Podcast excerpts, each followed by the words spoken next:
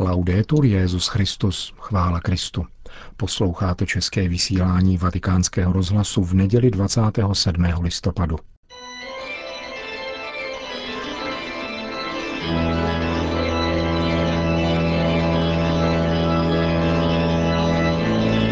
Církev a svět.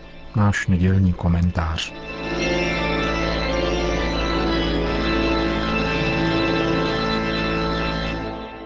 Významový posun slova revoluce během posledních dvou století je tak zásadní, že ho lze s určitou nadsázkou označit za revoluční.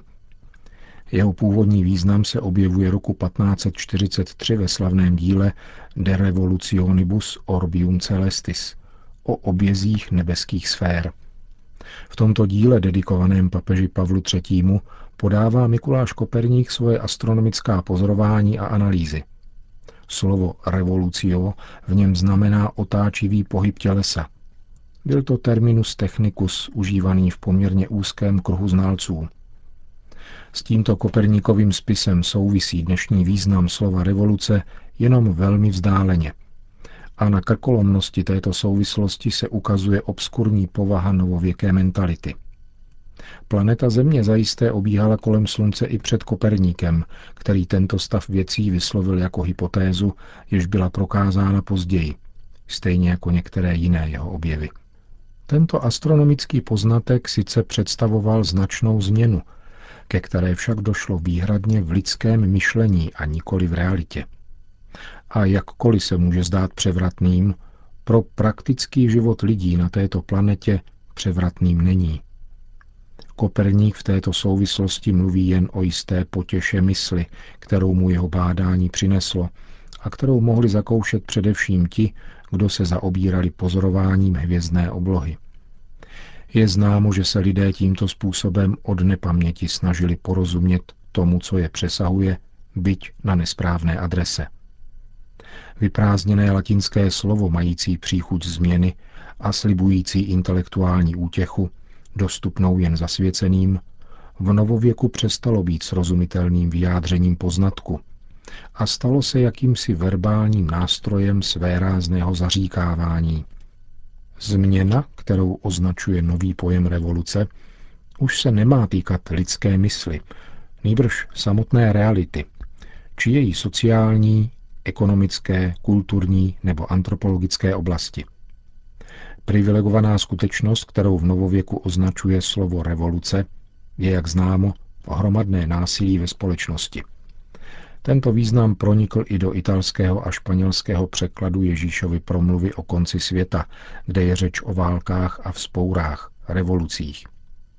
Immanuel Kant se svojí koperníkovskou revolucí, jak nazval svoje filozofické snahy, zůstal ještě zcela na půdě vlastního myšlenkového přemítání – Teprve revoluce z přídomky velká a francouzská byla pojmenováním reálné a nikoli jenom pomyslné změny, totiž hromadného zločinného násilí a jeho neblahých důsledků, jakým byla například genocida ve Vandé. Podobně tomu bylo v případě také velké, ale socialistické revoluce říjnové, která byla počátkem zločinného násilí a jeho krvavých důsledků v Rusku. Intelektuální potěcha, kterou přinášelo astronomické pozorování revolucí nebeských sfér, tak byla briskně nahrazena potěchou zločinců nad množstvím nakradené kořisti. A co říci o revoluci ze 60. let minulého století, zvané sexuální? Na všech těchto případech je patrné jedno. Při přenesení slova revoluce z oblasti astronomie na politickou rovinu došlo k zásadnímu posunu slovo ztratilo svůj objektivní význam a stalo se nejen nástrojem označení násilných změn ve společnosti, níbrž také nástrojem přehodnocování tohoto násilí v myslích a srdcích lidí.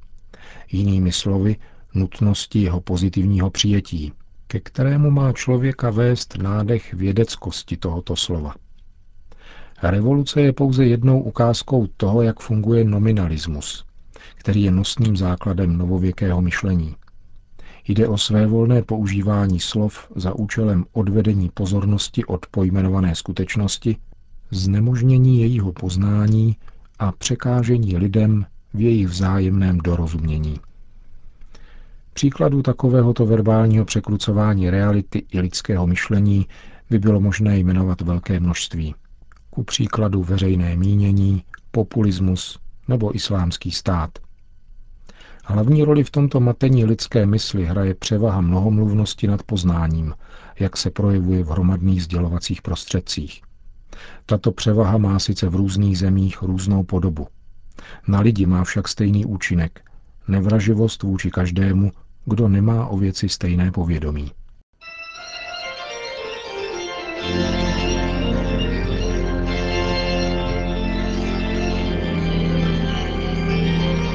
To byl nedělní komentář Církev a svět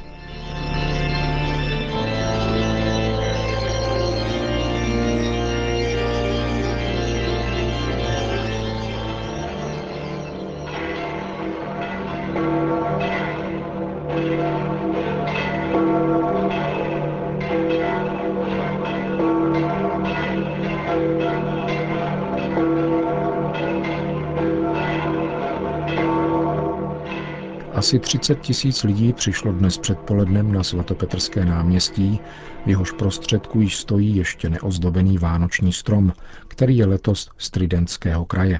A začíná se tam budovat vánoční betlém. Papež František komentoval evangelium první adventní neděle. Cari fratelli e sorelle, buongiorno. Drazí bratři a sestry, dobrý den. Oggi la Chiesa inizia un nuovo anno liturgico, cioè un nuovo cammino di fede del popolo di Dio. Dnes začíná v církvi nový liturgický rok, tedy nová etapa víry božího lidu. A jako vždycky začínáme adventem. Dnešní evangelium nás uvádí do jednoho z nejpůsobivějších témat adventní doby. Navštívení lidstva pánem. Tím prvním navštívením, jak všichni víme, bylo vtělení, Ježíšovu narození v betlémské jeskyni. Ke druhému dochází v přítomnosti. Pán nás navštěvuje neustále. Kráčí každý den po našem boku a jeho přítomnost je útěchy plná. A nakonec bude třetí, poslední navštívení, které vyznáváme po každé, když v krédu recitujeme Znovu přijde ve slávě soudit živé i mrtvé. Dnes k nám pán promlouvá o tomto svém posledním navštívení, které nastane na konci časů, tedy o vyústění našeho putování. La parola di Dio fa risaltare il contrasto tra lo svolgersi normale delle cose, la routine quotidiana e la venuta improvvisa del Signore. Boží slovo zdůrazňuje kontrast mezi normálním během věcí, každodenní rutinou a nenadálým příchodem pána. Ježíš říká, v době před potopou totiž lidé jedli a pili, ženili se a vdávali, až do dne, kdy Noé vstoupil do archy a nic netušili, až přišla potopa a všechny zachvátila. Tak praví Ježíš. Vždycky nás zaráží, když přemýšlíme o hodinách, které předcházejí nějaké velké pohromě. Všichni jsou klidní, počínají si jako obvykle aniž by si uvědomovali, že jejich život bude otřesen. Evangelium nás zajisté nechce strašit, nýbrž otevřít náš horizont další, větší dimenzi, která na jedné straně relativizuje každodenní záležitosti, ale současně je činí cenými a rozhodujícími. Vztah s Bohem, který nás přijde navštívit, dává každému gestu, každé věci odlišné světlo, dosah a symbolickou hodnotu. Da questa prospettiva viene anche un invito alla sobrietà. Z této perspektivy vychází také pozvání ke střídmosti, abychom nebyli ovládáni věcmi tohoto světa, materiálními skutečnostmi, ale spíše je ovládali. Pokud se jimi naopak necháváme podmínit a přemoci, nemůžeme vnímat, že existuje něco velmi důležitého. Naše závěrečné setkání s pánem. A to je důležité, toto setkání. Každodenní záležitosti mají mít tento horizont. Mají být adresovány k onomu horizontu, k setkání s pánem, který pro nás přijde. V té chvíli, jak říká Evangelium, budou dva na poli, jeden z nich bude vzat, druhý ponechán. Je to pozvání k bdělosti, protože nevíme, kdy pán přijde. A je třeba, abychom byli neustále připraveni odejít. In questo tempo di avvento siamo chiamati ad allargare l'orizzonte del nostro cuore, a farci sorprendere dalla vita che ci presenta ogni giorno con le sue novità. V této adventní době jsme povoláni rozšiřovat horizont svého srdce, nechávat se překvapovat životem, který nám každý den představuje svoji novost. K tomu je třeba, abychom se učili nezáviset na svých jistotách, na svých pevných schématech, protože pán přijde ve chvíli, kdy se nenadějeme. Přijde, aby nás uvedl do krásnější a větší dimenze. La Madonna, Vergine dell'Avvento, Matko Boží, Pano Adventu, pomoz nám, abychom se nepovažovali za vlastníky svého života a neodporovali, až jej pán přijde změnit. Nýbrž, abychom byli připraveni na jeho navštívení, na nenadálého a vítaného hosta, i když otřese našimi plány. anche se sconvolge i nostri piani. Po hlavní promluvě papež František vyjádřil svoji duchovní blízkost obyvatelům postiženým přírodními katastrofami. Chtěl bych ujistit svojí modlitbou obyvatele Střední Ameriky postižené uragánem, zejména v Kostarice a v Nikaraguji, kde bylo navíc silné zemětřesení. Modlím se rovněž za obyvatele severní Itálie, kteří trpí záplavami. Potom papež všem popřál požehnanou adventní dobu pro setkání s pánem. Che sia un tempo di speranza.